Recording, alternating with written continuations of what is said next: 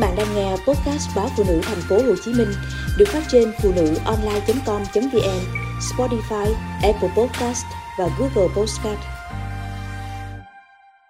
Đừng vội ghét khi chưa kịp thương. Hồi mới lên Sài Gòn, bạn hay lắc đầu ngao ngán, ghét Sài Gòn quá đổi.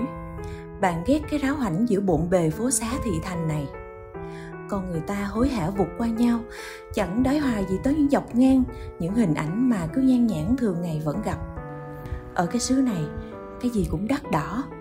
Đắt nhất là tình người, cạn cùng và vô tâm quá thể.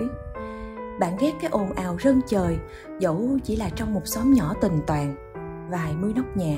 Sáng sớm, người ta đã bắt đầu cà phê, cà pháo, họp bàn chuyện thiên hạ cho đến tận tối mịt vẫn rào rạo lời ca phát ra từng những cái giọng ngà ngà cơn say. Cái xứ gì mà chẳng chút lặng yên.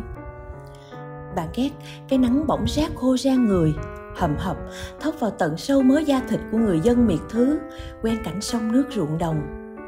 Bạn ghét cả những cơn mưa, bất chợt, dân ngập thứ đang ngòm mỗi bận chiều hôm, bị bõm lội về.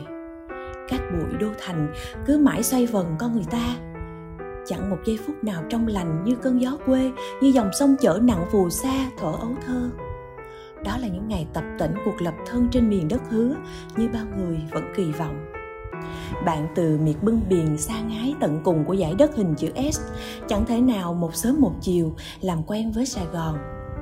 Có lần bạn hỏi, sao người ta cứ mãi miết bám trụ ở cái đất Sài Gòn này thế? Bận đó. Hai đứa ngồi từ bên này thủ thiêm, nhìn về phía bên kia trung tâm thành phố. Sáng trưng đèn led xanh đỏ, nhấp nháy, đầy hào nhoáng. Gió từ triền sông, thổi lồng lộng bát ngát. Đêm trăng chinh cha qua ngọn cỏ lau. Biết nói làm sao cho bạn hiểu đây? Với một người sinh ra và lớn lên trên mảnh đất phồn hoa đô hội này, mình biết một điều.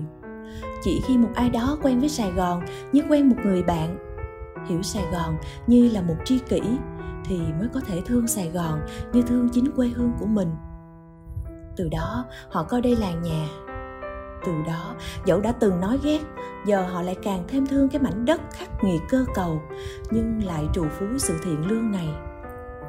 Đó là những nỗi thương dung dị, thể như một ngày mưa về ngang phố, bạn ghé góc ngã tư tối đèn, ngồi đắng đót theo câu chuyện của mẹ con hoàng cậu bé thiểu năng sau một cơn sốt từ mấy tháng tuổi. Hơn hai chục năm biệt xứ buôn ba lên tận thành phố này mưu sinh để chữa trị cho con. Cô chưa bao giờ oán than hay buông bỏ. Ngay cả lúc người chồng vì không chịu nổi cái cảnh cơ hàng khốn cực mà ra đi, bỏ lại hai mẹ con lăn lóc phận đời tha hương lữ thứ. Hoàng giờ 19 vẫn thể như cậu trẻ lên ba, khóc cười ngơ ngác giữa thành phố xa hoa này vậy đó, mà hai mẹ con vẫn tồn tại với cái rổ đựng dăm ba chai nước suối, vài món kẹo ngọt. Cô làm thêm cái bếp nướng bánh tráng. Lay lắc qua bao nhiêu đổi thay của thành phố này. Duy chỉ có một thứ ở sài gòn này chẳng thay đổi, đó là cái tính hào sản của người xứ này. Họ vẫn dang rộng đôi tay, sẽ chia cho cô và cậu con thiểu năng vài ký gạo, mấy bộ đồ mới đâu đó, giữa nhịp đời xoay cuồng hối hả ngoài kia, vẫn có người đều đặn ghé ngang cái ngã tư tối đèn này. Phụ hở cô nhiều thứ thuốc men, dăm ba đồng lẻ, để cô nuôi tiếp cái ước mơ trên hành trình biệt xứ của mình. Họ chẳng ai xa lạ, đôi khi là cô lao công quét đường, ghé ngang mua mỗi chai nước suối mà đưa tận chục ngàn đồng. Hay chị tạp vụ của cái nhà hàng sang trọng góc đối diện, hàng đêm vẫn để dành chút đỉnh đồ ăn. Của người mới ta cho mẹ con hoàng ấm lòng giữa những ánh đèn khuya heo hắt.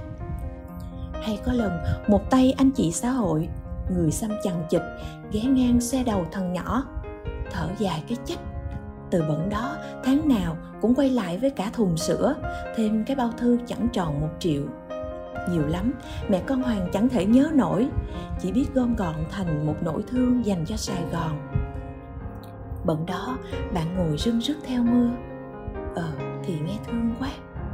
Hay cái hồi bạn thấy người ta truyền nhau từng xô nước để cứu cháy trong một cái xóm nhỏ tình toàn. Lòng người chung một nỗi đau, họ chia nhau từng chén cơm sau cơn hỏa hoạn, rồi những đoàn cứu trợ lại về. Người này nhiều người kia từng mớ vật phẩm. Ai cần trước thì cứ lấy mà dùng. Vì nhau mà sống, đùm bọc nhau đi qua thời gian khó. Chẳng mấy chốc, với sự dốc lực của người sài gòn cái xóm nhỏ lại rộn vang tiếng cười. Khi đó bạn mới hiểu thì ra mình thương những ồn ào náo nhiệt của cái xóm nhỏ này biết chừng nào. Ở đó, người ta chẳng thèm đãi bôi, cứ rân trời vồn vã, như thể thương mến nhau từ hồi lắm năm nào. Vài mươi nóc nhà mà tự như chỉ một gia đình. Chuyện nhỏ, chuyện to, đỡ đần nhau mà bám trụ cái mảnh đất sài gòn hoa lệ này chuyện người, chuyện ta thì ra cũng là chuyện mình. Nhiễu như ngoài kia, sao bằng nhiễu điều trong này? Lần đầu tiên, sau hơn 10 năm lập thân ở mảnh đất này, bạn thôi tìm kiếm một nơi trọ mới.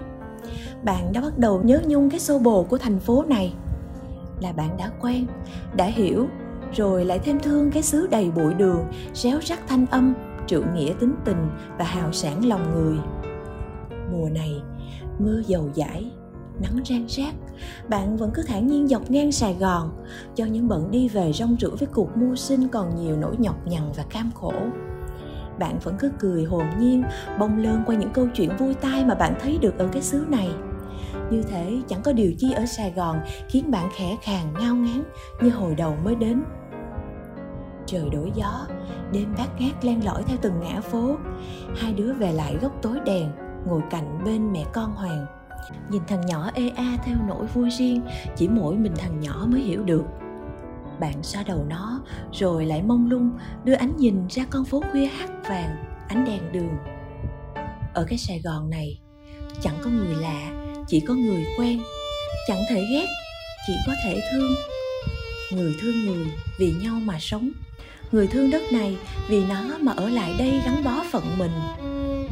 Với những ai còn chênh vênh lòng mình với phố thị sài gòn này, thì hãy một lần chân thành mà suy nghĩ. Bởi ở cái xứ này, kỳ lạ lắm. Vậy nên đừng vội ghét khi chưa kịp thương.